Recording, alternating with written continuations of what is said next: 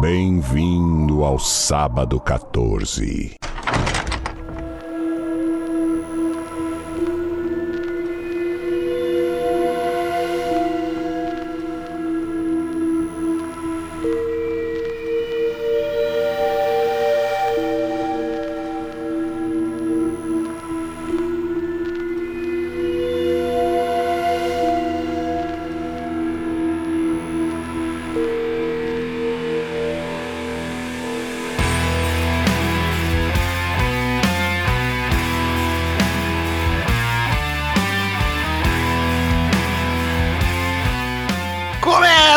Agora mais um episódio do podcast Sábado 14, onde a gente fala de cinema, filmes de terror, suspense ou desgraçados. Eu sou o Romulo Conzen, tem aqui comigo o Marcel Fitz. Bem-vindos, meus mortinhos ressuscitados. Mortinhos ressuscitados. Tá domínio público, Marcel, tu pode usar o título do filme.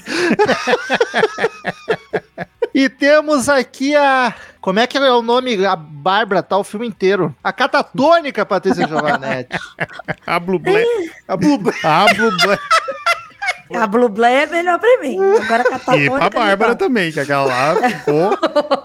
Tamo aí. Queridos ouvintes, sigam nas redes sociais, arroba podcast Sábado 14, em todos os lugares, acha fácil. Quem quiser ter seu e-mail lido no ar na semana que vem, na finaleira do episódio, é só mandar para contato arroba podcastsábado14.com.br. E quem curte o nosso trabalho, por favor, nos ajude. Escute a gente pelo aplicativo do Orelo. Só de ouvir a gente por lá, a gente já ganha uma graninha. E também lá você pode nos apadrinhar, colaborar conosco. Você escolhe o valor que tu achar que a gente merece para pagar por mês e ganha algumas vantagens muito bacanas. São todas elas descritas lá. Nós temos um grupo sensacional de colaboradores faz watch pares mensais assistindo filme ou jogando com os, com os colaboradores. É muito divertido. Então é só acessar orelo.cc barra sábado 14. E esse mês eles estão com uma parceria conosco que se todo colaborador novo que entrar, eles dobram o valor. Então dê essa força lá. Se tu entrar nos ajudando com 5 pila, eles vão dar 10 pra gente. Pra ti não muda nada. Então dá essa força que o, o mês é agora, é hein? Por favor, entra lá, entra lá e nos, e nos, nos dá essa força, pelo amor de Deus. Exatamente. Se alguém tá em outra plataforma, no Padrinho, no PicPay, quiser trocar, a hora é agora. Só vem. Nós até damos... damos... Preferência? A gente dá a preferência pra Aurelo. Eu nem anunciei os outros, inclusive. Se Porque, olha aí, ó.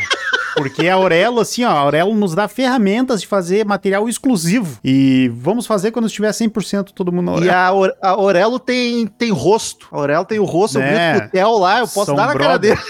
São, bro... Os outros eu não São brother, a Aurelo é brother. Enfim, tamo aí hoje pra gravar de mais um classicaço absoluto, talvez um dos clássicos mais antigos. Acho que é, porque o outro mais velho era nacional, aí é outra categoria. Acho que é o filme gringo mais antigo que a gente fala, A Noite dos Mortos Vivos ou The Night of Living Dead de 1968. Um classicaço, já vou dar o spoiler aqui, não é spoiler, mas já vou dar a explicação pra quem não tá ligado. É o primeiro filme de zumbi como conhecemos. Então é, é isso, é disso que a gente vai falar hoje aqui. Um marco na história da cultura pop do cinema do nosso querido George Romero. Que saturou o cinema.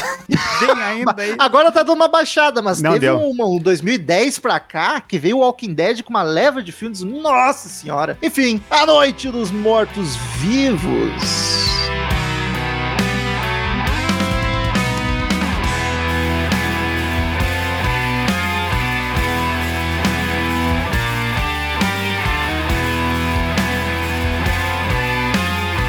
Quero saber de vocês quem já tinha assistido. Eu confesso que eu sou cria de anos 90, então TV. A, TV dos anos 90 era os anos 80 da, da- da verdade, né? Porque chegava tudo atrasado. Então eu consumi todas as paródias que tinha de zumbi falando miolos e tal.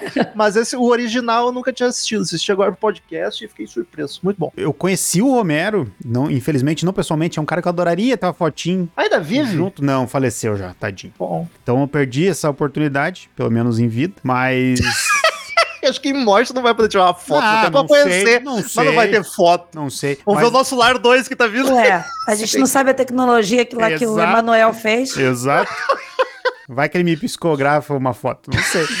O... Ah, pior, Se não, chama pintura. não Mas- tem desenho psicografado, é Será só que pode? escrita. Não Tem, sei. Caralho. claro que tem. O Romero, manda aí pra mim. O... Os espíritos desenham também, gente. Desenha? Caralho, livro Desenha. ilustrado. Divaldo Franco. Aí eu quero ver se esses espíritas se vai desenhar bem também. Escrever é fácil. Eu quero ver Vai ver o desenhar. Romero Brito. Vai. O... Eu, eu, eu comecei a me envolver com, o, com a- o material do Romero por volta de 2000 e pouco. Daí foi quando eu comprei um DVD que tinha o... Comprei um DVD do Noite dos Mortos Vivos, que como é domínio público, tu acha de tudo que é versão por 10 pila. E um detalhe, não é aqueles domínio público que, ah, passou 100 anos da obra e caiu domínio público. Não foi vacilo da produtora mesmo que não registrou. Alguns anos depois já tava domínio público. Então, puta, todo mundo grava. e- Se a gente quiser, a gente copia, grava e sai vendendo essa Tu merda. tem várias produtoras de filme de terror, assim, que tem coletânea. Na coletânea é certo que vai ter Noite dos Mortos Vivos, a versão preta e branca é colorida, porque foda-se. E daí eu conheci, eu vi primeiro o Diário dos Mortos, que é um filme de 2009, 2010 dele, eu acho. Ah, não tenho certeza agora. Mas. E daí depois eu fui ver a Noite dos Mortos Vivos pela primeira vez. E, Paty? Nunca tinha assistido. Eu gosto de coisa de zumbi, mas nunca tinha visto esse filme especificamente. Gostou? Tinha visto só os dos anos 80, lá que a gente acabou de falar que é tudo é, remake, refilmagem, continuação, caralho, é quatro. Paty, gostou do filme? Quero spoiler já. Eu não sei, cara. Tem que ver de novo. Não, não é questão disso. É, é aquela coisa assim, você sabe da importância, da relevância do filme, mas Não eu achei pegou. meio maçante de assistir. Também entendeu? achei lento. Eu achei difícil, tanto que, desculpem o que eu vou falar agora, mas eu assisti o filme em duas partes. Eu não consegui ver ele todo num dia só. Tá tudo bem. Que começou a me encher, assim, eu falei assim, nossa, pra onde vai isso, gente? sabe? Eu não aguentava mais a mesma pessoa dentro da casa, sabe? Eu vou, vou falar no começo já, porque eu não quero ficar um episódio do Romero falando Zé do Caixão. Mas eu. Esse filme Obrigada. me fez gostar mais do Zé do Caixão, achar ele mais foda. Não, por, ele- não pelo do Romero ser ruim, eu, eu achei o filme bacana, bom, mas aí eu tive a certeza absoluta, que a gente já desconfiava, eu tive a certeza que se o Zé do Caixão fosse americano com grana, ele ia ser dos Ia maiores ser do grande. mundo. Vamos Porque, junto. cara, o, o filme do Romero, claro, o Romero criou, criou um monstro que foi usado. da- Ele não criou, mas é- o que a gente conhece dá pra dizer criou. Já tinha zumbi antes, mas era diferente. Ah, ele criou um monstro que existe até hoje. Existe até hoje. Na cultura pop, Zé do Caixão, não, porque a moral do filme é outra coisa. Mas agora, falando de termos técnicos e qualidade, cara, o filme do Zé do Caixão é três anos antes que esse. É. Eu achei as maquiagens melhor. A, puta, até as atuações, muitas vezes. Eu acho que o grande destaque aqui, que a melhor é a qualidade de imagem e de som. Não, e o que é só por causa de grana. E eu acho que o Romero acerta as, ah, nem sempre, porque às vezes o Zé do Caixão acertava, mas o Romero acerta bastante take com ação, assim. Quando vai ter uma- um embate, alguma coisa. O, o- daí eu não sei se a limitação do, do Mujica era por causa de limitação técnica, que ele usava muito corte pra cena de ação, né? Aqui tu tem muito coisa fluida que pode ser técnica também, porque tá nos Mas Estados a- Unidos, era, o acesso era barbado, entre aspas, né? Eu achei o Mujica mais diretor, até em questão de enquadramento, Não, o- take e tomada. Tem umas coisas. Cara, é só tu comparar o, o que aparece dessa casa do filme com a casa do Zé do Caixão do primeiro, cara. É absurdo o jeito que ele, que ele se movimenta dentro da casa. Mas enfim, isso não tem nada a ver, só porque são dois filmes velhos e que me fez cair na real que Dois Caixão é filme muito velho. mesmo. Dois filmes velhos, mas que é bom deixar lem- lembrar também pra gente dar aquela babada de ovo no, no Mujica, quatro anos antes. Mas, ô, ô Rômulo, foi bom você tocar nisso que eu tava conversando hoje com, com meu marido aqui, fazendo essa, essa analogia. Eu falei assim, engraçado que o Zé do Caixão é um filme tão velho quanto, e o filme do Zé não me fez, assim, querer parar de querer ver o filme.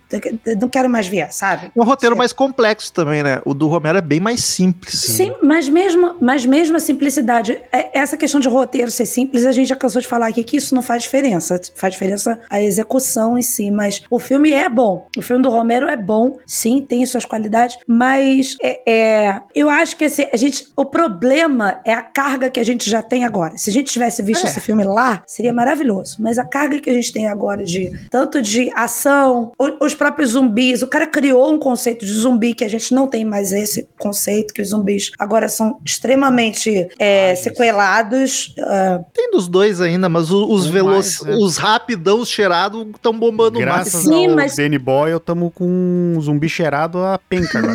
mas os zumbis do Romero são inteligentes. Os zumbi- É, os isso é zumbis do Romero, eles, eles sentem dor, ele- eles, eles apagam fogo da própria roupa quando tá pegando fogo. Eles usam Eles- ferramenta. Eles usam ferramenta. Então, assim, foi um conceito que eu, Tá o cara trocando um pneu do carro. Do Monza. Eu, óleo eu, do monstro. eu, de certa forma, até achei legal, assim, porque é uma coisa diferente. Não tinha visto até então. um filme Muito bom, zumbi. né? O primeiro é diferente. A gente não tá acostumado. Eu não tinha visto um filme de zumbi que o zumbi é inteligente, né? Geralmente ele é só zumbi, correndo. Eu não gostei muito disso, mas daí eu fiquei na dúvida se eu não gostei por já estar acostumado e tipo, ah, achei esquisito ou se eu acho que é isso, por- cara. Porque pra mim É, era um negócio que me pegava muito também no início. Mas eu comecei a, a ver, e depois, quando tu começa a passar os outros filmes, ah, tu vê que a ideia do Romero é isso: é manter o, o zumbi, o, o morto-vivo, né? Com essa. com esse traço de natureza humana ainda dentro, sabe? O básico ainda ele tá fazendo. É, porque até então, até dentro do próprio filme, é, eles começam a tentar dar uma explicação do, do que que tá acontecendo. Eu acho que nem o Romero sabe ainda o que que é o próprio morto-vivo, entendeu? A gente não sabe o que que é o morto-vivo. Isso é muito A, massa. a gente não sabe o que é, a- porque a, a nossa, a nossa geração de filmes de, de zumbi trazem geralmente a questão de ser um vírus, né? Que ele passa de mordida em mordida e tudo isso. E ali já começa uma explicação já de é, radiação. Porque Mas mesmo- científica, e- né? Eu achei curioso. Mas aí que Achei- tá, desculpa te cortar, mas aí Não, que tá, que é um negócio que até o- eu acho legal nisso no primeiro filme, que ele dá essa explicação e no lado tem um cientista assim, não é certo, não é certo. Sim, que é isso. sim. A gente sim. tá achando que é, não é certo, eu não tô botando a mão que é isso aí. Mas eu achei bacana, porque se fosse pra eu chutar, eu diria que o primeiro, ah, vai ser maldição ou algo profanação divina, que tem filmes de zumbi assim, sabe? Sim. Que, ah, o inferno tá cheio, os zumbi voltaram, ou Isso é uma profanaram o frase do, cemitério. do, do Madrugada Original também, Olha aí. que é um pastor falando na rádio, que é isso aí. Mas eu achei curioso ser científico, entre aspas, né? Ser um satélite que caiu de volta na Terra trazendo radiação e daí começou a levantar os mortos. Não, curti também, curti esse, esse tipo de, de coisa. Mas, só eh, tentando responder a sua pergunta, eu, eu não, não, não sei se eu gostei do filme, mas eu não acho que ele seja um filme ruim, entendeu? Esse lance do zumbi que a gente tá falando é o seguinte: tinha zumbi antes, com esse nome, inclusive zumbi, só que era um lance da cultura haitiana e É, tal, e, e era mais um lance, é, um lance religioso e meio que de controle mental, não necessariamente era uma pessoa morta que voltava à vida. Tanto que nesse filme não chamam de zumbi por causa disso, porque o Romero, pro Romero naquela época, zumbi era esse negócio de bruxaria haitiana e tal. E foi o público, o público que começou a chamar de A zumbi e virou no que virou. Se eu não me engano, a moral do zumbi, esse voodoo, e desculpa se eu tô sendo ofensivo de alguma forma a alguém, mas é o fato que, tipo, tem essa confusão com morto-vivo, porque eles deixam o cara em estado de morto, o cara ser enterrado como falecido, daí o, o, o bruxo vai lá, desenterra e tem o cara servindo ele. Pelo jeito é isso. É, mas não é tipo o cara Mas vem não é, ele não- ele não apodrecendo, é, ele não entra em óbito realmente, que nem o- É. os ghouls. E aí foi isso que o Romero criou nesse filme aqui. As regrinhas básicas, tirando esse lance da inteligência, que eu não, não lembro de ter visto em outros filmes. Deve ter mais algum ou outro, mas é bem menos. As regrinhas de tiro na cabeça pra matar, de que Sim. eles vêm pra comer gente, que é uma mordida e contagia. Que é pra botar fogo na pessoa. E eu achei legal que uma coisa que eu vi no Walking Dead, que era qualquer um vira zumbi, se tu morrer de qualquer motivo. E eu achei que Isso. isso era algo meio inovador, mas não, nesse filme do Romero também já é assim. Eles Não, falam não. na rádio, se morrer de qualquer coisa, vai voltar. Não, não tem tempo pra. Porque É, o não cara- é um vírus, né? Porque não é um vírus. O cara fala pra esquecer as formalidades É. de, de velório, qualquer coisa assim, e só é taca mu- fogo. isso é muito, isso eu acho muito legal no filme. Ele dá um, ele consegue situar. e- Eu, eu pelo menos eu fico situado muito com aquilo acontecendo, sabe? Tipo, ninguém sabe o que tá rolando. Não é uma realidade que nem a gente comentou, acho que no Tempo Busan, que tipo, ah, a gente não sabe se ali existe zumbis pra eles já saberem o que, que é zumbi. Aqui, com certeza, é- é- não existia. Então, tipo, eles não têm cultura nenhuma de zumbi pra achar que é zumbi. Então a galera não sabe o que tá acontecendo, tá ligado? Tanto que os, os jornalistas acham que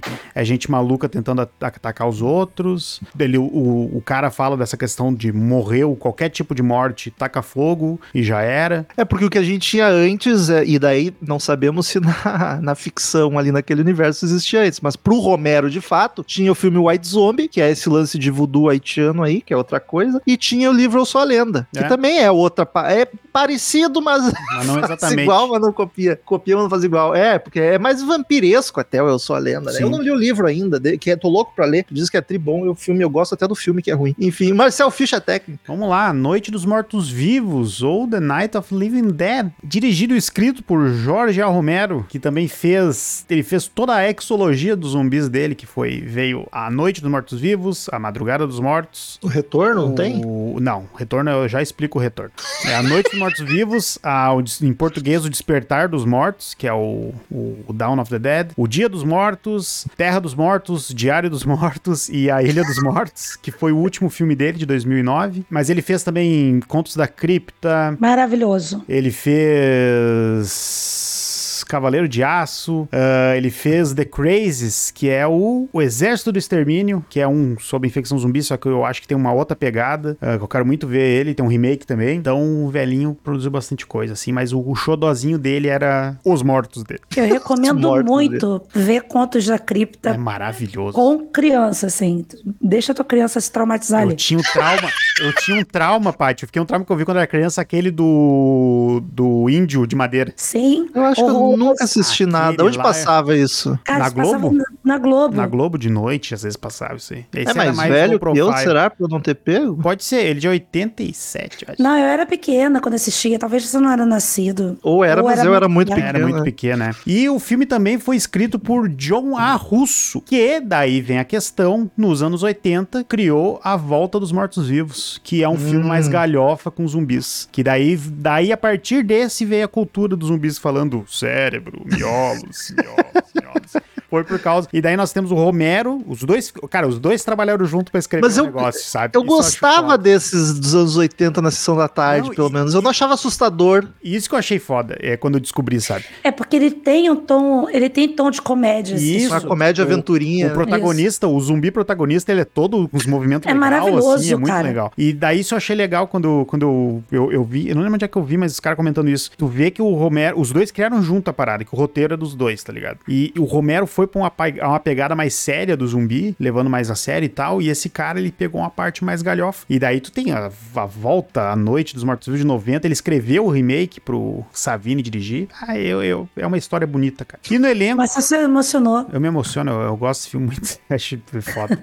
No elenco tem ninguém conhecido, No né? elenco nós temos Dwayne Jones como Ben. Fiquei chocado que eu não esperava um protagonista negro. Começa aí o Ele é o primeiro ator negro a ser escalado como protagonista Começa aí no o Romero. Sério? Eu não sabia disso. Quebrando paradigmas. de Guimas. Uh, Judith O'Dea como a Barbara Bablublé lá.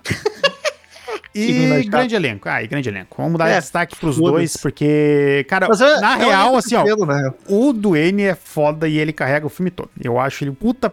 Eu acho ele um puta personagem Ele é bom. e um bom ator, cara. O pior ator é o gurizão. Porra, Nossa, ele parece, ele parece, sabe o quê? Ator tentando fazer personagem do Chaves, sabe? Que ele tentando ser mais É novo. o. Como é que é o Hector Bonilla? Cara, Mas, cara, é, ele, é ele só fez. esse tenebroso. filme. Ele só fez esse, filme. E é Eu certo que ele era explicado. Caboman e chamaram ele assim: ô, quebra um galho pra nós aqui. Mas eu preciso só dizer uma coisa, que assim, eu bati palmas pra personagem da, da a, a Bárbara, no sentido de obrigada por primeira, pela primeira vez fazerem um personagem que ela realmente ficaria daquele jeito depois de Sim. passar pelo que passou. Sim, E esse é mais um caso foda que, tipo, olha, finalmente alguém fez. Não, foi dos primeiros. Só que ninguém mais fez essa merda. Cara, negócio ela não, fica- vira uma, ela não vira uma super heroína, ela não vira assim, agora eu preciso vingar. Não, ela ficou assim, meu irmão Ela morreu. O que, que aconteceu? Tem Cara, que buscar a- ele. Du- Oito horas depois ela fica, tem que buscar ele. tem Seria que buscar como eu ele. ficaria. Só Exato. Isso. E é maravilhosa a cena que ela tá olhando o paninho no sofá. Ela tem, tem um paninho no braço do sofá e ela fica ali meia hora alisando o paninho no sofá, olhando aquilo ali. Eu falei assim: é perfeita a retratação de que alguém que viu o irmão ser comido no meio da rua. E só Paty, é, eu acho foda, eu acho foda isso nela. E no, e no Ben, eu acho massa a questão que, tipo, ele não é o heróizão. O cara tá desesperado, ele tá tentando Ah. tomar as rédeas do negócio porque ele tá desesperado. Tanto que ele, porra, bate na mulher, pede desculpa, ajuda ela. Dá uma puxa- bufetada na Bárbara que Puxa. anos 60 isso Ele aí. dá um soco, acho que nem que é ele dá um soco nela.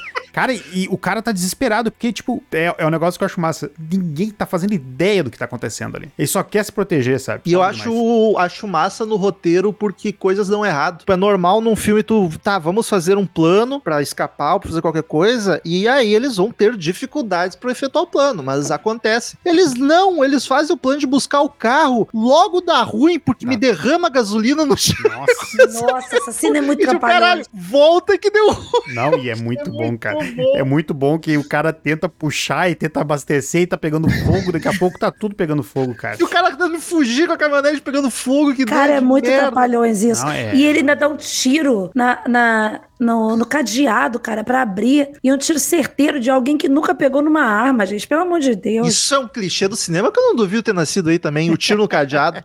No cinema e videogame. Tu tem uma porta trancada com cadeado, tem uma arma no videogame, Tenta a primeira coisa que tu faz é dar um tiro. Tenta tirar. Outra, outra situação, Romulo, que eu acho que foi criada aqui, que é a questão do zumbi ser plano de fundo Exato. para as relações humanas, filhas Sim. da Ah, puta. totalmente, que o filme, o, o, o embate do filme não é eles sobreviverem, é, a- é o embate que tem com a galera que tá no porão escondida e eles estão nessa discussão, tipo, ó, quero ficar no porão e ele não, eu quero ficar aqui em cima. Que ódio, né? Tipo, fica na porra do porão e fica em Mas cima ele do quer levar as coisas, Cada né? um fica com seu Ele quer canto. levar as coisas, tipo, ah, eu quero levar uns mantimentos dele. Ele fala, não, vai levar não. E Eu esse outro primeiro. personagem, ele é muito chato, mas ele é muito bom, porque ele é feito pra ser chato. Sim, E tu se irrita com ele. Muito bom quando a mulher, tipo, eu também acho que é melhor ficar lá em cima. E tu vê, e, tu, e daí eu acho massa que, tipo, isso com certeza é carga cultural nossa, né? Eu queria ter a ideia na, da época. Mas ele fala de ficar lá embaixo, tu, tu sabe que é um plano que não vai dar certo. Tipo, o cara só tem uma porta, é zumbi, tá ligado? Não, não fica lá embaixo.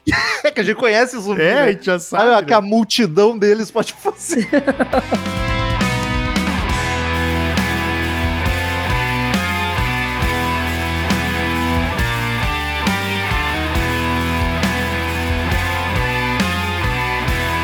Eu acho que é muito bem escrito o filme. É. Por mais que tenha atores ali que não entreguem, a personalidade deles, a- os diálogos, a situação é muito boa. Eu concordo com a Paty, eu, o filme tem uma hora e meia, achei cansativo. Eu não spoiler que, tipo, tu anda filme, pô, mas e não é nem pelo roteiro, é porque é aquele negócio despichado da época. Primeira cena, É, a gente só tá tem vendo... uma hora e meia só. É, Sim. um exemplo, a primeira cena a gente tá vendo a estrada, a gente Nossa. vê o carro vindo lá no Aham. horizonte. Exato.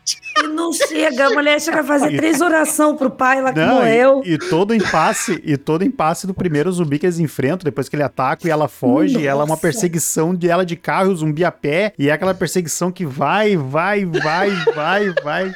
Parece o Monty Python, tá ligado? O cavaleiro correndo, os Aham. caras esperando. Nossa, essa parte da mulher no carro é tão horrorosa, cara. Você vê que o carro tá em ponto morto, descendo o negócio, sabe? Ele não tá andando. Mas sabe, aí uma coisa que me incomodou na produção, que eu acho as maquiagens bem ruins, e eu acho que é por questão de grana mesmo, que eles não tinham, e por ser preto e branco, é mais difícil da gente perceber. Ah, eu vou discordar de você de questão de dinheiro. Que olha o que, que o Zé do Caixão fez. Ah, para. É, mas é menos, né? É, são coisas mais pontuais. Eu não concordo que o Zé do Caixão é melhor, mas o Zé do Caixão são cenas pontuais onde tem maquiagem. Esse aqui tinha uma galera que tinha que estar maquiada. O primeiro cara, esse que pega o irmão da Bárbara, Nossa, tá, tá cheio de lápis de olho. Não, É, e ele e é aparece. isso, Pra mim, ele uma- eu fiquei na dúvida. Eu só cogitei ser um zumbi porque eu sabia que era um filme de zumbi, A Noite dos Mortos Vivos. Mas senão ele parecia um cara normal. E até enquanto ele corria, eu tipo, cara, Parece é um um, tropeço. é um cara normal. Ele só tá com a roupa meio velha, meio suja. Mas provavelmente, mas aí Nada tá, que você não encontre na Cidade Baixa numa sexta-feira à noite. Não, não é nem sexta-feira. É. Sai na rua e encontra os três. Às vezes é a gente mesmo. Exato. Exato. Não, eu acho legal que, claro, isso aí não, não se explica em nenhum momento do filme, mas tu, o cara podia ter sido um cara que tava recém pro velório ali, tá ligado? Que ele, tipo, só tá com os olhos fundos e todo arrumadinho, tá ligado? Chorar. Mas eu acho que sim também. Não, tipo, um, um cara que morreu, sei lá, 15 minutos antes, tá ligado, Paty? Que os caras levaram ali por algum Porque motivo. Porque ele tá inteiro, ele tá um cara, e só tá com um cara de morto. Porque eu acho que esse filme, ah, tô teorizando aqui, ah, caiu a radiação do satélite. Vamos supor que essa é a verdade, né? Que é o Não, eles máximo falam, que eles o- falam que essa é a hipótese, né? É, eu acho que ele atacou quem morreu a partir dali. Eu acho que não levantou nenhum morto velho, sabe? De, de- debaixo da Não terra, sei. coisa. Quem começou a morrer. Tanto que a situação ela é pequena. E a outra coisa que eu fiquei chocado, eu- e tem que ver nos próximos, É, mas a impressão que me passou é que foi o primeiro apocalipse zumbi que foi controlado. Matamos todos os zumbis, sabe? Aí porque era aqui na região e tá tudo ok. Me Eu deu acho- essa Não, impressão. ele dá essa impressão, mas não é. Ele é, ele é meio que progressivo, assim, a, o controle dos zumbis na história do Romero, sabe?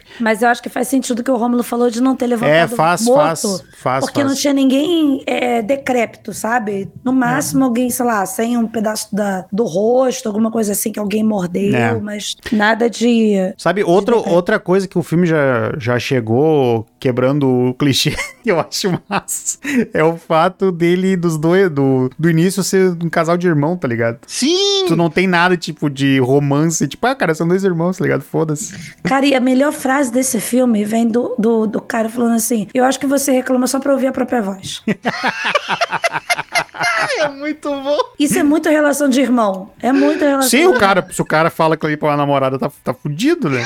Não, não, não tem mais namorada, acabou ali. Tipo assim, seu filho da puta, sabe? É muito bom isso. Uma coisa que eu fiquei na dúvida, eu sempre ouvi de, da boca do povo, que os filmes de zumbi são uma metáfora, uma crítica, né? E desde os primeiros do Romero. Eu não peguei muita crítica nesse filme, assim. Ok, o próprio zumbi por si só é uma metáfora pra, pra- pra população desmiolada, que só, sei lá, só vai em frente, só quer consumir, não pensa, não tem vontade própria. Mas o filme em si eu não peguei muita, muita Ah, é, crítica, que, não. é que os filmes não têm uma crítica. Esse, esse não tem muito, sabe? A não, a não ser que tu dá pra te pensar alguma coisa com o final dele. Mas os outros, ele, ele dá uma pincelada em algumas questões, assim, mas não é tipo, ah, o foco do filme é isso, sabe? Vamos. É, Vamos mudar. o final, com certeza. O final, com o certeza. Não, mas é que tá, mas não é aquela coisa tipo, ó, vamos mudar a humanidade com essa mensagem. É. Só que tem, todos têm o Madrugada, tem o Dia, tem bastante. Os outros que daí eu não sei tanto, te teria que rever pra ter certeza. Mas os três primeiros com certeza tem uma mensagenzinha. Mas essa questão da crítica,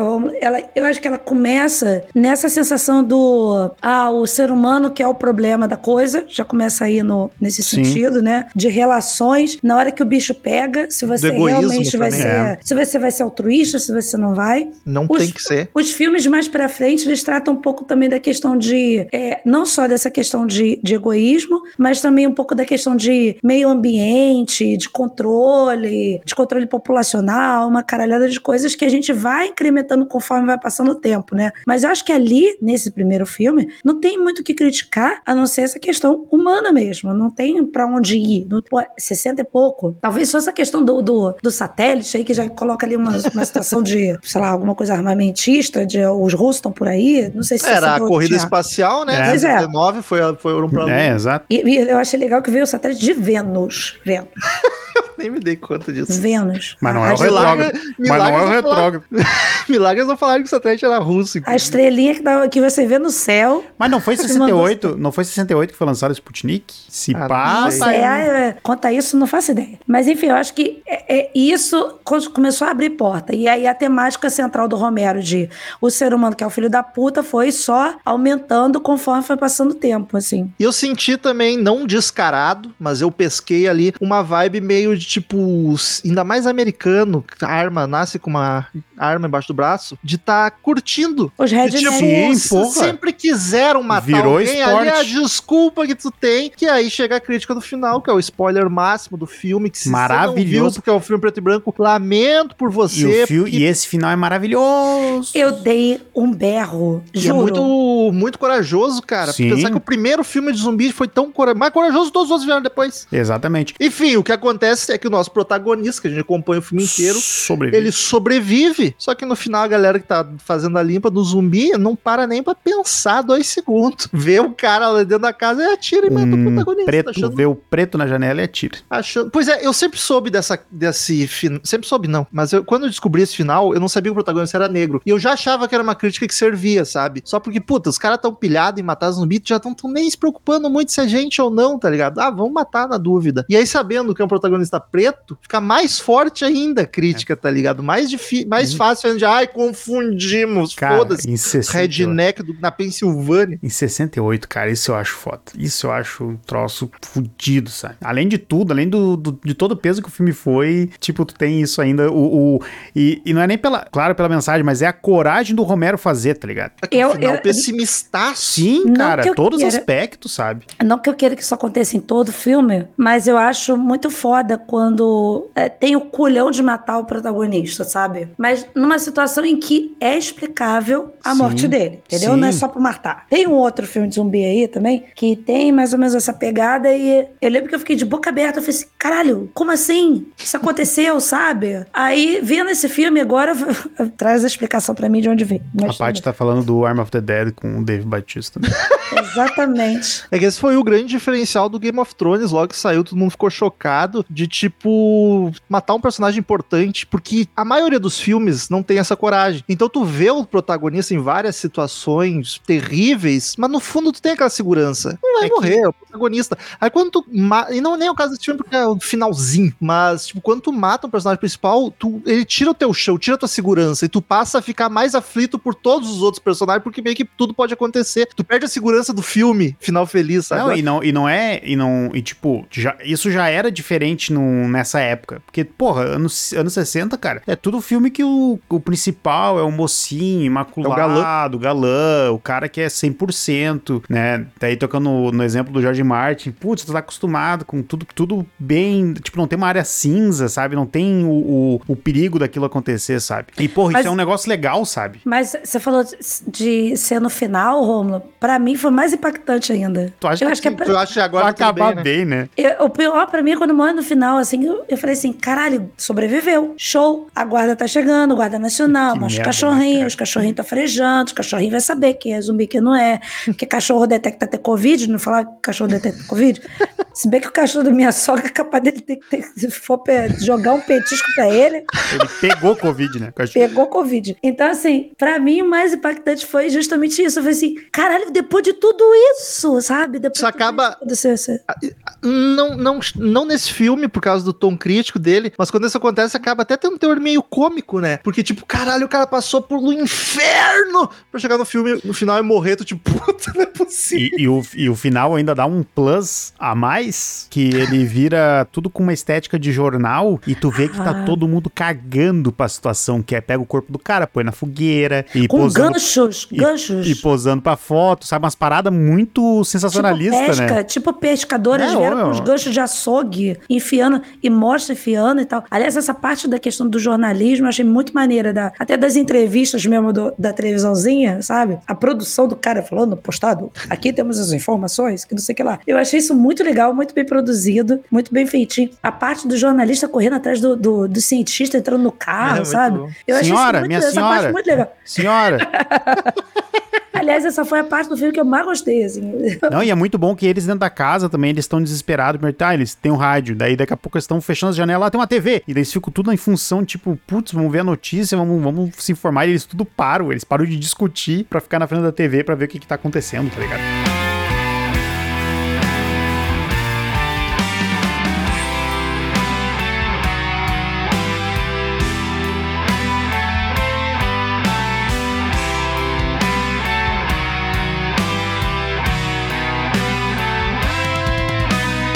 Casa de americano tem ripa de madeira agora estocada pra todo lado, né? É pra, Todo filme, pra furacão, né, cara? sin- sinais assim, isso aí. Fura- é furacão e zumbi. Furacão e lenha. Furacão e zumbi, tu tem que estar preparado.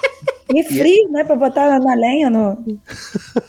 Outra coisa, é tão curioso como esse filme foi o, o primeiro e foi tão diferente de todos os que vieram depois. Muito corajoso de meter o criança zumbi, Amara. matando criança zumbi já logo de cara. Maravilhoso, uma das cenas que eu mais gosto Chupa o desse filme. Dead. Só que isso é foda, né? Pra gente tá assistindo agora 2020 e poucos esse filme, a gente já sabe que a mordida transforma. Tu vê aquela criança Já doente. sabe o que vai acontecer. É, mas na época deve ter sido muito foda. Mas eu não peguei, eu não peguei. Quer dizer, quer dizer, depois que ele fala que a criança foi mordida, até tudo bem, mas não imaginei que a criança estava doente porque tinha sido mordida. Sim. Mas quando eles Então- falam, eles também não dão bola, né? Porque eles não sabem que ela, ela tá morrendo. Mas o, o Ben fala, ele fala assim: a gente não sabe que tipo de vírus que eles estão passando. Ah, muito, cara, esse é, é- essa desorientação que eu acho que às vezes falta nos filmes de hoje em dia, quando o filme se propõe a, não existe zumbi, sabe? Eu acho que falta essa desorientação que eu acho tão legal, sabe? Eu Mas eu acho que legal. hoje em dia é mais difícil fazer isso, Marcelo. Se você for colocar no- numa ambientação. nossa vida hoje, hoje, anos 2022, é difícil você colocar numa história em que as pessoas não tenham uma, um, um- um conceito de que Fica esquisito. é. de que, Mas sabe, ah, mas daí é dá pra te fantástico mexer- demais, meu Deus, o que que tá acontecendo? Dá pra te Isso mexer na narrativa de alguma forma. Tipo, o Walking Dead faz isso. Tu, teu, teu protagonista ficou em coma dois anos, um ano. Não, sabe? Esse tipo de coisa, sabe? Tipo, ok. Daí tu vê pelo olho dele, entende? Tu tem como dar uma, um desvio Entendo. nisso. Tipo, Trent Busan, que foi o que eu elogiei, cara. Os caras estão no trem, eles não sabem, não fazem ideia do que, que tá acontecendo. Não, cara. entendo Mas é você mais tá falando. difícil. Um exemplo com certeza. é a série muito boa, que é a parte gostou muito Missa da Meia-Noite. Lá tem uma coisa. E os personagens não. Ninguém toca no assunto porque eles não sabem o que é. É um negócio que pra gente já é batido e Sim. causa uma estranheza. A série é ótima, mas isso te deixa, tipo. Te dá um estranho, tipo, caralho, gente, tá óbvio isso aqui. Eu acho Gente, que hoje em dia é bem Deus, mais né? difícil. Ninguém nunca viu isso na televisão, né?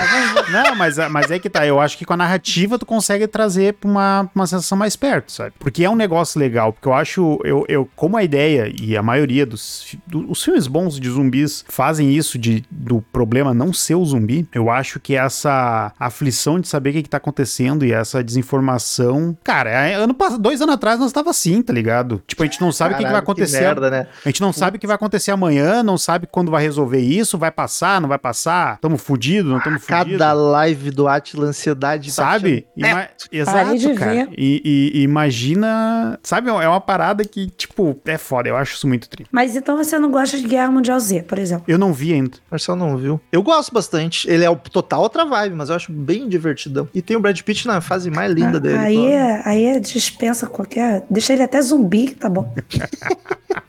Trilha sonora achei um pouquinho chata, porque é meio que o tempo inteiro. Eu nem, nem dei bola pra tu. Cara, a trilha sonora pra mim, ela é tão novelística que parecia que eu tava vendo Irmãos Coragem, versão Caralho.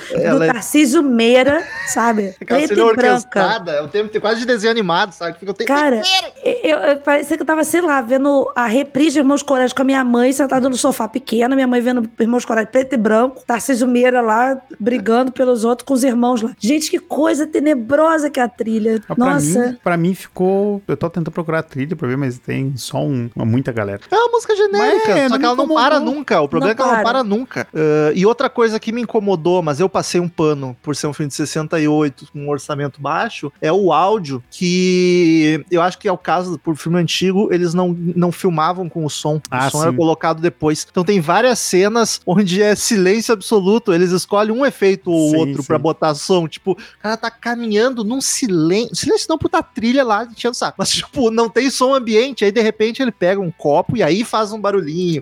Ou às vezes a, a mina tá apavorada, mas ela não tá emitindo um grunhido, a não ser quando ela tem uma fala, sabe? O som me incomodou, mas é uma limitação técnica. É, o, o Márcia talvez possa falar melhor, mas o, é, essa questão do, da filmagem, o Romero escolheu filmar em, em preto e branco, né? De, o- Sim, a, a, a Mas foi grana também, porque era mais barato. E a, e a coloração, a, a versão colorida que tem é artificial. É, Não, eles poderiam ter filmado em colorido. sim, e- É, é, é, a- o que eu tinha lido é que assim, ele, ele acabou optando por isso, não só pela questão de grana, mas também porque ele queria que desse um tom mais de. É, oh meu Deus, documentário, sabe? Um negócio mais. Mais realista, talvez. É, é mais mais- sujo. mais Fica mais TV sujo mesmo, também. mais Né, TV e toda a mesmo, fotografia ajuda, sabe? O, é, é ele mesmo que faz tá, a, a fotografia da parada e tu vê que ele usa muito. Pô, na- a cena da guria no, no, no porão, eu acho maravilhoso, porque ela tem um, um sombreado na, na metade do rosto, assim, quando ela, quando ela levanta. Eu acho aquilo tão legal, tão bonito, sabe? Tipo, ele trata. Ele cuida bem da questão da sombra, sabe? Da luz. Ele, eu acho muito massa. Mas daí tu vê, né? É um filme de orçamento baixo, primeiro do diretor lá nos Estados Unidos. Mas tinha. Explodiu um carro, tinha um helicóptero pra uma tomada. tipo, tomar no coitado do gastaram- caixão, Gastaram se fudendo aqui. Cara, ele foi feito com 114 mil dólares. E aí, quando ele lançou, arrecadaram 12 milhões nos Estados Unidos e 18 milhões ao redor do mundo Cara, inteiro. nem, nem sentiu entrar em É domínio. 250 vezes mais que o orçamento que eles É gastaram. um, puta, é uma loteria, é uma- Cara, um é. investimento foda. Mas, mas é isso que a gente tá falando. Aí tu vê a questão da. Essa palavra que a gente. Foi. Desculpa, é que eu li aqui na ficha técnica, quem fez a música é música de estoque. É, banco, Comprado um banco de música free lá, sei lá.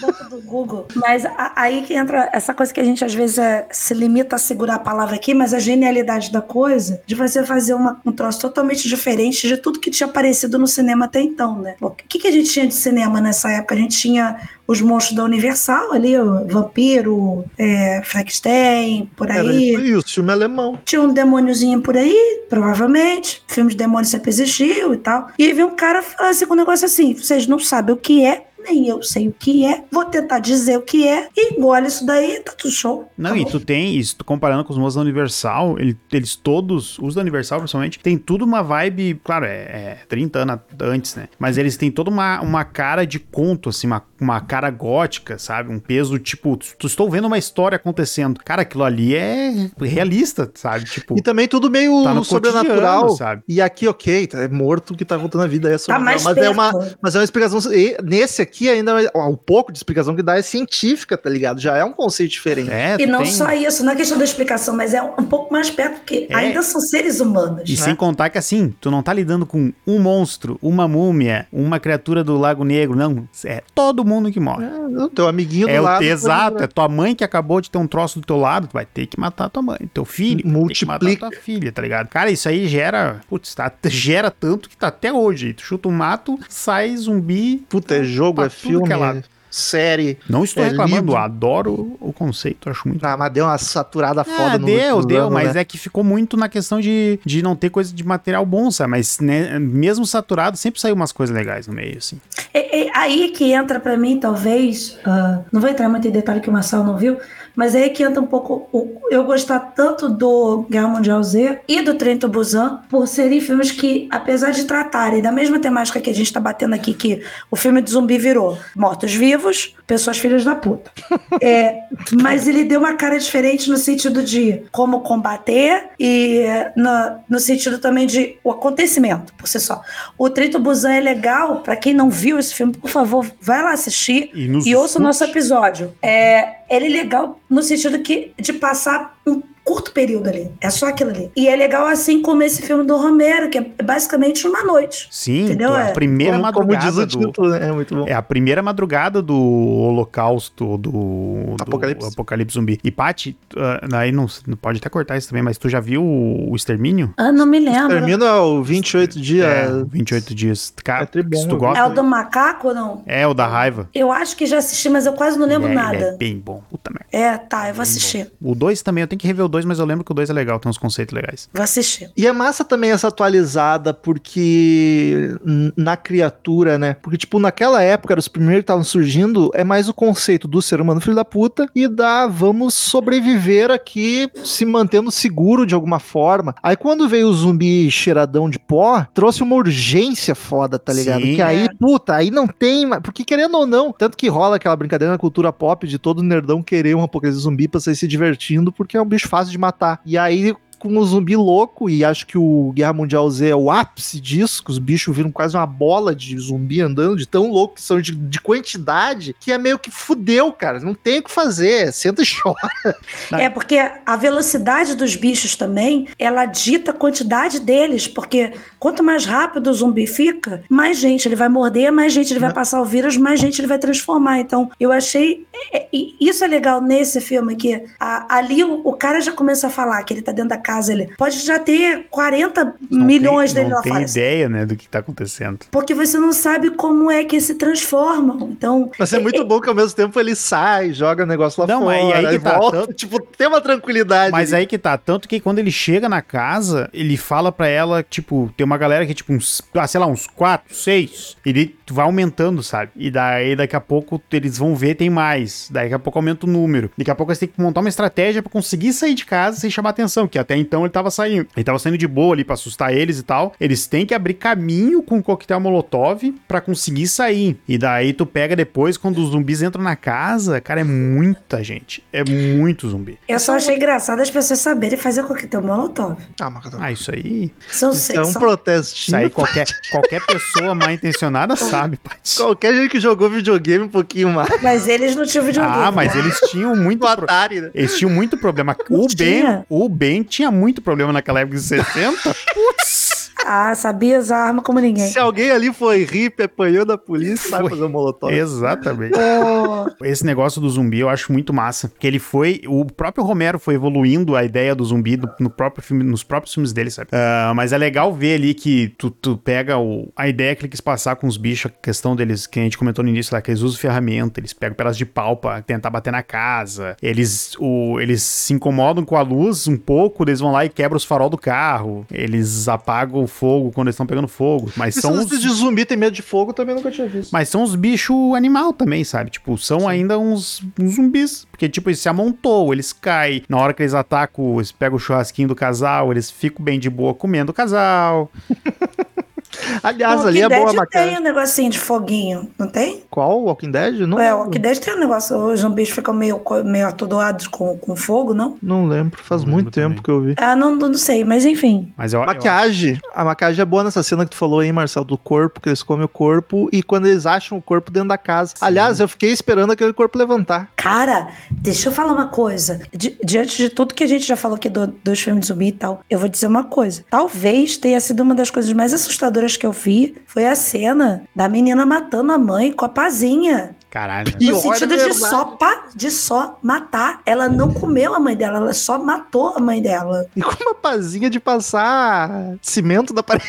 Mas, cara, Cara, daí tu pensa assim, tipo. Ela papo- só matou, só matou. É foda. E tu, e tu pode pensar, tipo, a mulher não reagiu porque não teve tempo ou porque era filha? Porque é uma criança. Eu acho que é- Filha, é a filha. Eu acho que é o sabe? impacto de você ver assim, caralho, minha filha tá pra cima de mim. Exato. É, é, é um troço bizarro, sabe? Muito. E isso me deu um desconforto muito grande no filme. Eu falei assim, a, a segunda parte do filme pra mim foi ótima, né? A minha, a minha segunda parte, né?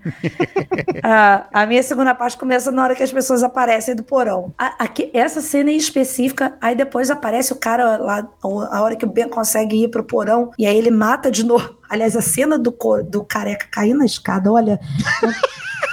Meu Deus do céu, as cenas de luta são horrorosas. Então, O zumbi segurando a camisa, sabe? E o Os zumbis na puxando. porta, quando cortam a mão, eu achei muito ruim também. Porque é uma cena gigante, onde tu não vê ninguém fazendo nada, é só assim, ó. Parece que tão só com as mãos mole, assim, ó. ah, mas uma cena que eu acho.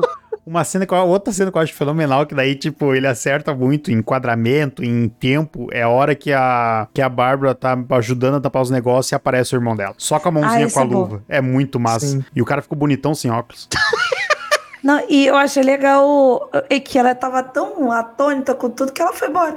Deixou, meio que, não que deixou, mas facilitou ser carregada. Achei um bom final pra ela, tadinho. Que é- Sim. O que, que ela vai fazer ali, A coitada? mente dela já tinha ido pra- embora há muito tempo, já, coitada. Cara, mas eu gostei tanto dessa personagem. Não, é foi muito- o ponto alto do filme. É ela. muito legal. O jeito é porque, é que nem tu falou, é uma parada realista, tá ligado? Ela É o, ficou- clá- é o clássico do filme que a gente zoa que ninguém sofre por morte de ninguém, tá ligado? E esse aí, em 68. Mas só voltando aqui rapidinho, só pra terminar, que é na hora que o Ben consegue ir lá pra baixo, que aí ele mata o, o careca de novo, né? Porque ele morreu, teve que virar zumbi, virou zumbi, ele matou de novo. E aí a hora que ele olha, tá o corpo da, da mãe lá, deitada no chão, sabe? E tem uma luz forte de cima dela. E eu descobri que, que o, o- ele usou chocolate pra fazer o sangue da- da- das pessoas. Ah, Hitchcock, Feelings.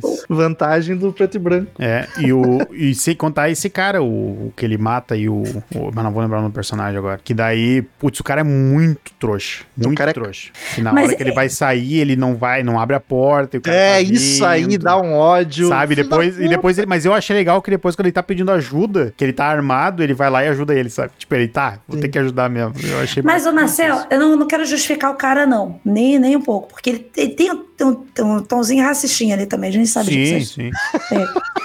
Mas, de certa forma, se- tu tá com a tua mulher e a tua filha que tá doente num lugar, entra um cara desconhecido querendo mandar em tudo ali, dizendo que você não vai levar comida pra tua filha que tá doente lá embaixo, porra, eu também Não, ia querer pegar a arma dele e te dar o tiro nele, porra. É, é compreensível Sim. a rixa deles ali, o estresse de um corpo. E não é gratuito, é isso que eu tô querendo Sim, falar, assim, sim, não é total, gratuito o negócio. Não, putz, eu não. Cara, se eu, Eu eu, eu, qualquer situação, eu não teria nem. a- se eu tô naquela casa antes, lá em cima, ninguém tinha entrado, mas nem. Como? Eu não vou abrir a porta pra você se você bater, eu juro. Não, Não, vai vou. sim, vai sim. Não, Pô, não. no, no Trent Busan me crucificaram quando eu falei que ia fazer isso. E daí agora estão. Mentira! escuta lá. Não foi o contrário? Não. Aí que até passou, Marcelo. Eu cansei já. Cansado Pra de te ver, eu tô cansado, ó. Eu tô cansado, ó. Marcel, no trem do busão, os bichos são frenéticos, tu faz isso, tu nega uma porta aberta, tu condenou o cara. Isso aqui não, tipo, ah, não vou abrir, te vira aí, dá, dá pra se virar. Tá, lá. trem do busão, eu abro, entra o zumbi, com certeza. Aqui é mais fácil de não deixar entrar. Aí, aí, então a gente agora tem que fazer assim: quando for prova de amizade, a gente tem que falar num filme do Romero ou num filme asiático. Como É.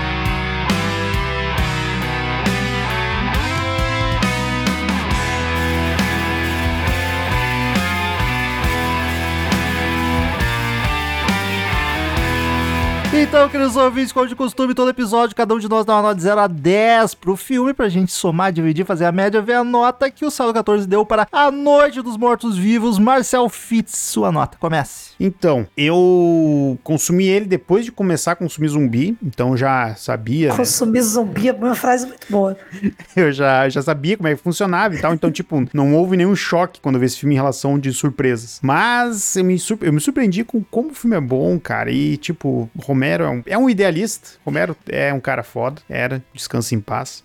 Cara, eles. Cara, simplesmente o cara criou um bicho que é usado a exaustão até hoje, sabe? Tipo, pra mim isso aí já dá um mérito pro cara. E o filme é um filme bom, tem seus defeitos, mas é um filme que dá pra ver tranquilo, é gostoso e muito legal. Vou dar oito. Plat, vai daí. Cara, como eu falei, assim, ele não foi um filme fácil pra mim. Não foi um filme que eu falei assim, caralho, tô apaixonada. E, e, tipo, o filme do Zé do Caixão, que foi um filme que a gente tá comparando aqui, mas é só pela questão de época, né? De, de produção e tudo. Foi um filme que também não foi um filme tão fácil, mas foi um filme legal de assistir. E eu assisti e queria ver os outros logo depois. Mas eu sei da importância do filme, né? E isso bate na, na hora da gente julgar. Então, eu vou dar um 7,5 pro filme pela importância dele. Ah, puta, o pior é que eu não, não tinha pensado muito na nota. eu acho um filme bacana, acho, acho top. Não acho perfeito, até porque eu comparei aí com o Zé do Caixão pra que o Zé do Caixão cresceu. Mas ele tem, a- tem a importância dele. Eu acho ele mais lento, mais difícil. Ele ficou mais datado do que alguns outros filmes. Não falo nem só do Zé, mas até do Hitchcock, algumas coisas. Eu, eu vou, num, eu vou num 8 também. Eu acho que vale a pena pelo contexto todo geral da situação. E a média termina 7,8,3, 7,8. Tá, tá justo. Vamos pros e-mails e pras novidades das plataformas de streaming.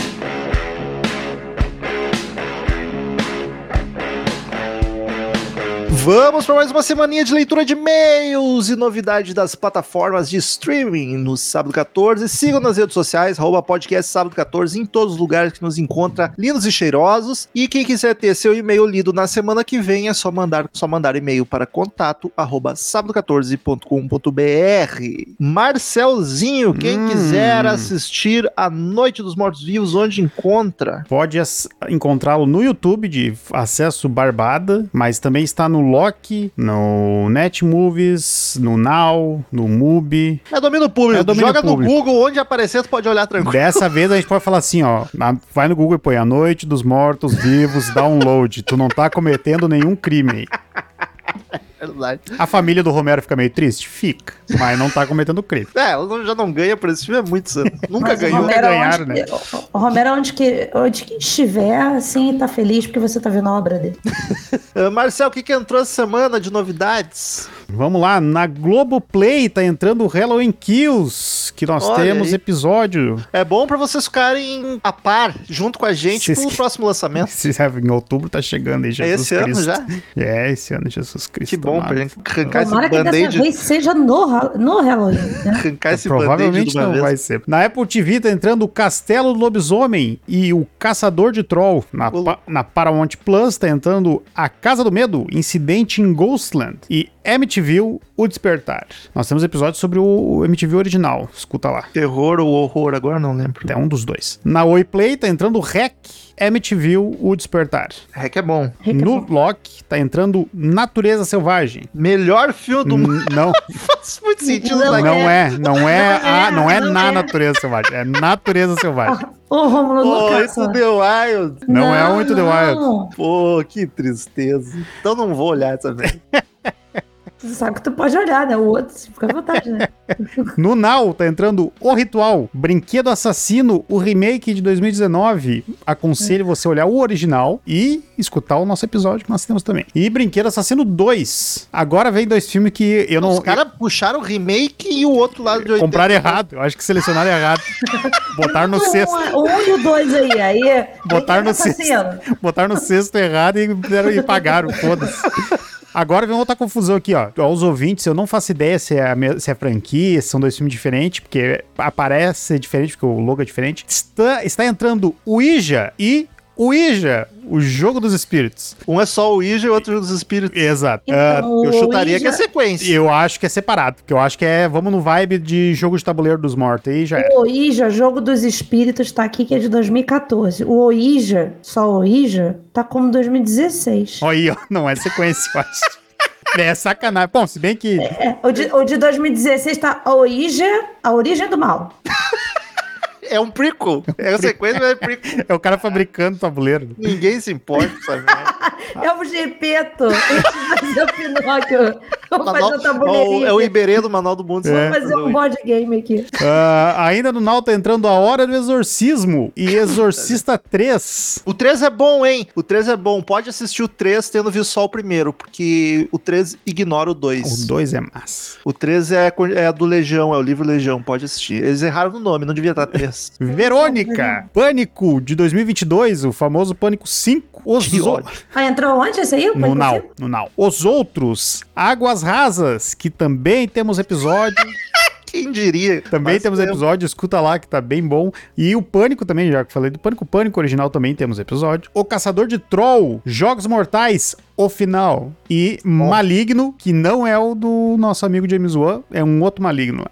e na Star Plus tá entrando A Passagem, que é- eu tenho que rever, mas até onde eu lembro é bem bom. O que, que é esse? Ah, é, é o tipo de filme, se eu falar o plot, vai ter spoiler. Tá bom, deixa pra lá. Pelo que eu me lembro. Eu, eu tenho que rever ele. Ah, tem Ian McGregor. Tem e o... Ah, e aquele Ryan Gosling. E o Ryan Gosling. é.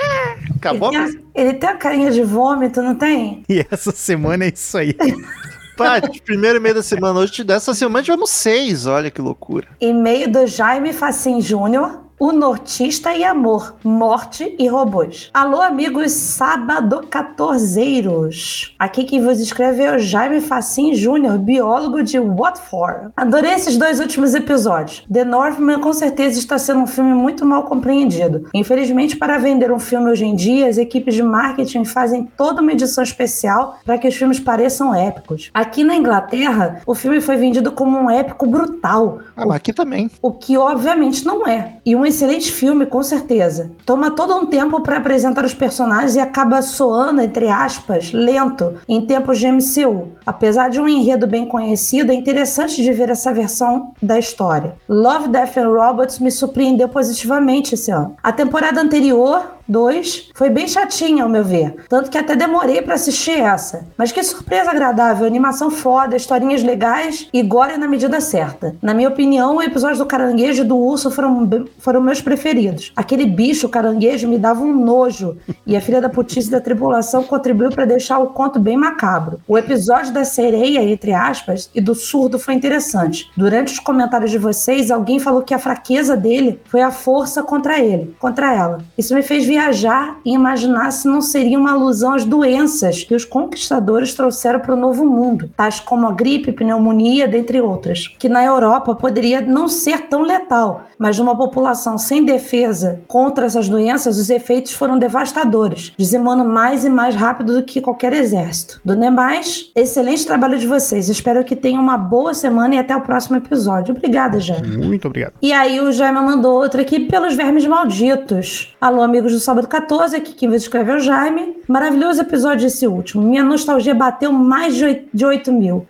Lembro bem de assistir esse filme pela primeira vez no cinema em casa no SBT, quando ainda era criança. Ficava apavorado com a ideia de criaturas monstruosas vindo do chão e devorando as pessoas. Pior ainda que os desgramados eram pacientes e você ainda morreria de ina- inanição. Não sei o que é. Os bichos ficavam esperando, é filho da puta, né? Depois de mais velho, assisti todas as sequências que saíram, inclusive a última que saiu em 2020. Horrorosa, diga-se de passagem. Que pé tu anda, Marcel? Tu falou no episódio que Eu, vi assistiu todo. eu assisti o 2 Ih, tá devagar e essa tá, tá maratona. devagar. E mas eu vou dizer, cara, o 2 me surpreendeu porque ainda é, é bem, é bem legal. Dois vale. Vale, vale. Por enquanto ainda tá valendo. Vamos aguardar o três, então. Vamos guardar o 3. Vou olhar essa semana pro próximo e-mail e falar do 3. Decorrer sobre o 3. O primeiro é um clássico e o segundo é bem legalzinho. Do terceiro pra frente, os bichos começam a voar, aí fica difícil de engolir. Boa sorte, Marcel. Caralho. Eu acho que o Marcel vai ter um trabalho mais árduo do que o Romulo com os cenobitas. Bah, não, sei porque é o não. volume, né? Porque eu tinha 10. Vai. E, E quantos tem do Verme isso. Maldito? Tem sete. Tem ah, três não, mas bastante também, é bastante. Né, mas pô, só aquele Hellraiser câmera na mão lá já é. Ah, Será que tem pornô do Tremors também? Cara. Dá pra fazer, hein? Dá pra fazer. Ah, dá pra fazer de tudo. E tipo, dá pra fazer uma vibe do Mini Mortis lá. Se não tiver, dá um jeito de produzir. Vou escrever esse roteiro. Largar na internet. Fora o CGI que caiu muito porque virou uma produção do canal Sci-Fi. Ih, agora- agora eu desanimei. Agora eu desanimei. Nem não tinha, não tinha reparado nisso quando baixei. Eu acho que eu só vi uma Opa, coisa boa do eu- Sci-Fi até hoje, que agora eu não lembro qual foi também, mas eu vi O- uma coisa só. O, aque- o reality show de efeito especial era a única coisa boa do sci-fi que tinha. Sharknado é sci-fi também. Sharknado é bom, eu O gosto. reality show dos efeitos especiais. Não que seja bom, mas é que eu gosto, né? Às vezes fica diferente. Fiquei muito feliz com a lembrança da parte sobre o lamarquismo. Hehehe. Eu lembrei, viu? O filme aborda o ciclo de vida dos graboides. Eu prefiro o nome em português, que é Agarroids. Ah, é Pelo mano. Pelo menos na legenda do de 90. como sendo de um inseto. O graboide é uma fase larval e o shrieker com pernas é a fase juvenil. Então faz sentido voar depois, hein, que nem ele falou. Nem sempre que o que anda vai voar depois, né, Mas saiu Marcelo? de uma larva, tá? O bichinho cria asa, deixa o bicho sonhar. Metamorfose. Deixa o bicho só. Tá, não vamos, não vamos interromper a evolução, né, do bicho. O S-Blaster S-Blaster é um nome sensacional. é a fase esse- matura, onde eles botam ovos. Esse bicho, eu tô esperando um puta. Pode ser a CG mais feia do mundo, mas tem que ser um puta de um bichão pra ter esse nome. Pô, o graboide, a fase larval, o negócio é o tamanho de um ônibus. E pé. É, Imagina depois como é que não vai ficar. Então, Pois é. que vão dar origem às larvas pequenas, chamadas de Dirty Dragons. Tem um link abaixo e figura anexa. Eu, eu gostei que ele fez uma pesquisa sobre Ele mandou, mandou toda. Deixa eu ver, né? Ciclo de metamorfose dos graboides. E agora uma confusão que a gente faz em quase todo episódio, e dessa vez dá pra esclarecer, porque os dois nos mandaram e-mail. Nós temos o Matheus Stauffer, que é o nosso ouvinte caminhoneiro, que apareceu. Aí, e nós ó. temos também o Matheus Kaffer, que a gente volta e meia achava que era o caminhoneiro, mas não é. É, Desculpa, é Pedribino. É Matheus Stauffer e Matheus Kaffer. É sacanagem demais. E o Matheus Kaffer é com TH. Vamos tentar aprender, mas eu acho que semana que vem a gente já vai ter confundido de novo. Eu, eu vou ler já a- esqueci quem é o caminhoneiro. Desculpa. O O caminhoneiro é o Taufer que eu vou ler agora. Tá bom. Bom dia, boa tarde, boa noite, galera medonha de sábado 14. E o Bino não está de volta, até porque nunca foi embora. Não, não, mas não mandou e-mail mais, a gente não tem como saber, né, cara? Tava tarefado, cheio de melão. Fiquei afastado dos e-mails porque a coisa tá muito corrida mesmo. Não pode correr acima da velocidade, cara. Mas não deixei de escutar vocês. Esses dias assisti A Bruxa. E olha, apesar de ser católico, me custa acreditar nesses parangolé de possessão. Acho que no fim são delírios, questões psíquicas ou até mesmo químicas do cérebro do vivente. Mas vendo esse filme, puta que pariu, viu? Fiz uns 500 sinais da cruz. Tamo junto. Que nem o Chaves, assim, rapidinho. Nessa mesma levada, por coincidência, e é coincidência mesmo, assisti o filme da semana, O Ataque dos Velhos Malditos. E a primeira coisa que posso dizer é como os americanos eram otários falando de mulher. Minha Nossa Senhora. Eu não lembro. Ah, por causa dos dois comentando? Será? Isso. Da... Acho que deve ser. Outro ponto que quero destacar é a importância de se ter armas, porque vai saber se monstros não vão nos atacar vindo da profundeza da terra, não é mesmo? Ih! Que papo é esse? Caminhoneiro falando ter arma. Tava em Brasília, né? No. Estádio City. É, exato. Ele e o Zé Trovão. Por isso que ele sumiu, foi pro México também, tá? Foi fugido pro México. Tô Dessa vez, brincando, tá? Tô brincando. dessa vez eu tô falando daqui de São Paulo, mas o próximo e-mail vai saber de onde vai ser, né? Beijos e afagos a todos. PS, vou fazer o adesivo, viu? Vai ter Salve 14 rodando por aí a fu. Aí sim. Quero ver esse paralama bonito. E-mail de Wilsley Matias, invocação do mal 3. Fala galera mais invocada da Podosfera, tudo certo com vocês? Tudo, certo. Tudo. Breve comentário sobre a invocação do mal 3. Não é nenhum primor e está longe da, está longe da grandiosidade do primeiro filme, mas já achei melhor que o segundo. É doido. E vejo isso como uma renovação da franquia, apesar de não de que não precisava fazer mais nenhum filme. E vão continuar, pode ter Ah, certeza com absoluta. certeza. Quanto a Farmiga e o Patrick Wilson estiverem vivos, E depois, quando um- Depois- um deles depois morrer, vão botar filha, os né? filhos, é. normal. Em contrapartida, até porque a filha do- dos dois, da Real, tem até hoje o museu lá. Em É contrapartida, esse foi o único filme que eu não Nossa, que susto. Eu achei que o Patrick Wilson tinha tido a filha com a Vera Família. De... Real. Em contrapartida, foi o único filme que não tive medo em nenhuma cena. Inclusive ri de algumas. é uma excelente comédia. É quase o filme da Dan Sandler. Eu acho, eu acho muito bom isso. Que é muito. O filme de terror te faz rir, eu acho que temos um problema aí. Principalmente alguns demônios que pareciam Merlin Manson. No mais, só é continuo... Dependendo ainda da situação. No mais, só continuo vendo por causa da Vera Farmiga, pois adoro a atriz. PS, achei bizarro o modo como rom... roma- achei bizarro o modo como romantizaram o final no final desfecho do assassino, como se realmente ele tivesse sido possuído e que no fim era inocente. Se Mas ele vira- foi possuído. se isso virar moda, hein? Haja MTV pra compor- comportar tanto lunático. Não sei do que, você tá falando. Ele foi possuído. É, é a Pelo espírito ragatanga. Viu? Diego vira na esquina. Vai daí, Paty. E-mail do Ramon Nunes, ouvinte preguiçoso. A preguiça venceu. Ih, mas venceu Ah, rápido, hein? venceu valendo. Ah, é- o Ramon é o nosso. que, que tá fazendo resumo, né? Tá coisas. bom. Pô, pô, não, dá, não dá pra culpar, ele se autodenominou ouvinte preguiçoso desde o primeiro e-mail. Desistiu, Ramon. Que isso? Poxa. Estava fazendo. Mas pode tirar uma folga, mas semana que vem volta. Pelo amor de Deus. Mas Fala. eu quero atestado. É, é, Eu gosto. Eu tava gostando tanto, Ramon, que eu tava tendo noção do que que a gente já tinha gravado, porque eu já não tô lembrando mais, assim. Fala sábado 14. Vocês sempre me matam com esses nomes, pô. O Ataque dos Vermes Malditos é o meu filme trash favorito da vida. Era aquele filme que eu parava minha tarde pra rever. Nota 11, nota 1000. Caraca. Se a correria me permitir, depois volto para minha solitária maratona de review de uma frase, esperando o podcast de Chuck 2, que é o meu segundo filme trash favorito da vida. Tchau. Chuck 2 é trash? Pô, um não é suficiente pra ti. Cara, Boneco eu- espírito não é trash suficiente. Deixa eu aproveitar o comentário do Ramon aqui, que é. Eu já sabia que Vermes Malditos era um filme bem querido, mas eu me surpreendi muito com o feedback que a gente teve do, de todo mundo. Nossa, eu amo esse filme, Eu nossa, até que enfim e tal. Fiquei chocado Eu também. não tinha Eu não sabia da quantidade de pessoas que amavam tanto o filme, apesar de saber que era um filme bem popular, mas não sabia que era tanto. Me pegou de surpresa. Último e-mail da semana de Matheus Kaffer, agora, Que não é o caminhoneiro. falando do Kevin Bacon, e ele já começa logo de cara alertando. E aí, galera, Power Trio mais assombroso da internet. Sou Matheus Kaffer, entre parênteses, o que não é caminhoneiro. De- Por favor, mas bota sempre essa observação, porque a gente vai esquecer, desculpa. Nos Tá? ajuda. De Freiburgo, Santa Catarina, que é a antiga capital da maçã e a atual terra da maçã. Caralho, perdeu, a- foi rebaixado de capital Ah, pra foi. terra. Foi, Assim, foi rebaixado ou foi promovida? Não sei qual é a ordem das Não, coisas. eu acho que foi rebaixado, deve ter outra capital agora. a cidade do lado botou um pé de maçã a mais e perdeu a. Eu, eu, tô, eu tô confuso Só nessa que agora deixa eu qualificação. quem é a capital da maçã. Dá esse Google, Paty, por favor. Eu, eu, fico, eu fico me questionando qual é o método de qualificação pra isso. São Joaquim como a capital nacional da maçã. E a Santa Catarina também. É Santa Catarina. Caralho, a cidade vizinha roubou, roubou, virou a Foi capital. sancionada pelo presidente Jair Bolsonaro na última semana, dia 3 de janeiro. Ih, foi o capitão. Ah, o capitão tirou essa glória. Sabe que rolou, rolou a revolta da maçã, a guerra da maçã? Revolta Santa da Catarina- maçã. Uma guerra, uma guerra de caroço, né? Da, Maçã tem caroço. o, Que maçã tá o comendo. talo. O talo aqui, Ah, mas esqueci. o nome. 2019 que mudou. 2019 que mudou. Caralho. Viu vocês falando que não fez nada nos quatro anos? Tá aí, ó. Promoveu.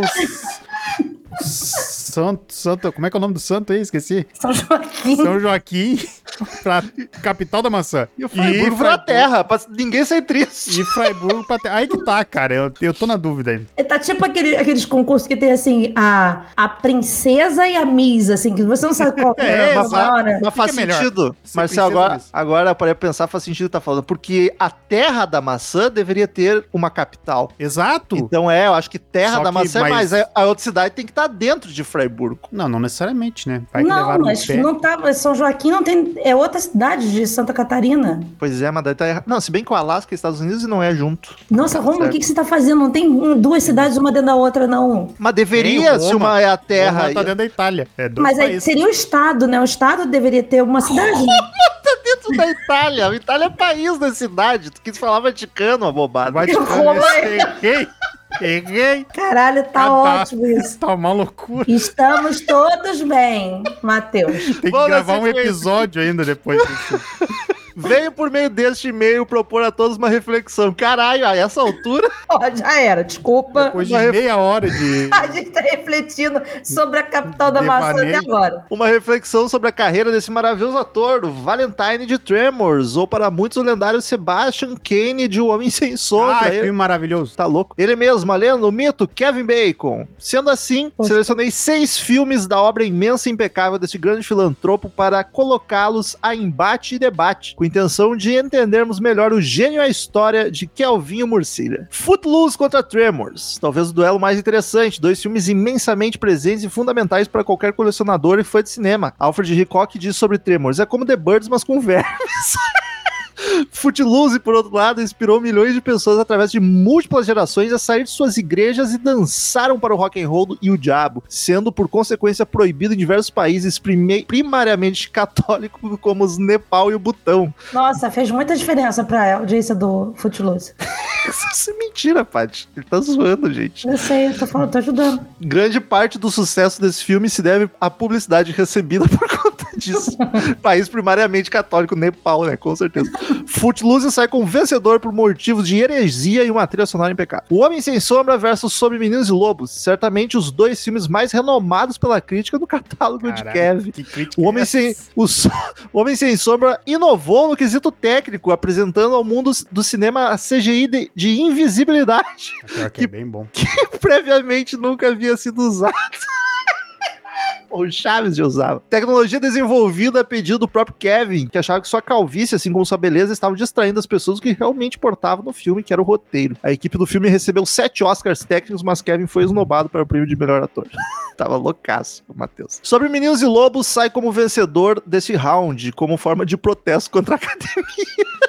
Sleepers, A Vingança Adormecida versus Garotos Selvagens. Não sei que filme é esses Sleepers aí. Também não tô ligado. Garotas Selvagens. Sleepers é um ótimo filme, conta com um elenco absurdo, composto por Bob De Niro, Brad Pitt e Dustin Hoffman, mas apesar disso não possui a menor chance contra esse grande clássico do cinema softcore. Garotos Selvagens, o DVD mais alugado do ano de 2006, por isso que vos fala, assim como Momento de Despertar Sexual de Muitos Nascidos anos 90, obra ímpar da filmografia do Kevin. Por fim, Footloose, Sobre Meninos e Lobos e Garotos Selvagens saem como os três grandes finalistas dessa lista, que foi feita em 10 minutos, mas que na verdade foi cuidadosamente desenvolvida através dos anos desde meu nascimento. Um filme sobre uma cidade que não dançava, um sobre meninos e lobos e um assassinato brutal, e outro sobre garotas que são selvagens. Assim se define a carreira de Kevin Bacon, danças, assassinatos e garotas. Por mais que meu eu cinéfilo prefira sobre meninos e lobos, por mais que minha mão direita prefira garotas selvagens, Fu- Footloose pertence ao meu coração e aos meus pés que dançam em pavilhões abandonados quando se sentem tristes. E aí, 14, qual o filme desse grandioso, desse grandíssimo ator que mexe com o coração de vocês? Puta, eu só lembro do Tremors de eu, gostar. Eu vou de Homem Sem Sombra, sem dúvida. Mas sem sombra é ruim, Marcelo. Melhor vilão. Cara, eu, eu nunca tinha. Eu nunca eu não tava ligado qual que era esse Sleeper. E eu, eu pesquisei por ele. No pôster tem o nome dos cinco, ato- cinco atores que tem no filme. E na foto tem quatro. E tá de fora o Kevin Bacon. Que chato, hein? E no, nas- no Google Imagens ele não aparece nenhuma foto, cara. É o homem visível. Ele, tipo, sei lá, ele, ele morre no início do filme. O que, que acontece? Marcel, semana que vem tu escolheu o filme pra gente falar. Eu escolhi? Sim. Ok, eu não lembro de ter falado, mas tudo bem. ok. Claro que foi tu que escolheu. Nós vamos ver o Lobisomem de 2010, o remake do Lo- Lobisomem original da Universal. The Wolfman também. Ah, na Ah, verdade, não. Ah, tá, o lobisomem fui eu que dei a, que dei a ideia. Na verdade, Marcel queria gravar sobre um filme de lobisomem, só que a nossa lista, nenhum deles estava nos streams. A nossa lista tinha 10 na frente desse, e esse era o único que tava no, no stream. Tá, tá mal de lobisomem os stream. Ô, empresas, vamos, vamos botar mais lobisomem, pelo amor de Deus. Quase que a gente gravou o lobisomem americano em Londres de novo. O lobisomem americano em Paris. E onde tem o lobisomem, Marcelo? Tem na Netflix. Lua. Ah. Na Lua tem dragão, em Em São Jorge. Tem na Netflix e nos serviços pagos do Google Play e da Apple TV. Justíssimo. Então até semana que vem falar desse filme maravilhoso de monstro do Universal. E tchau!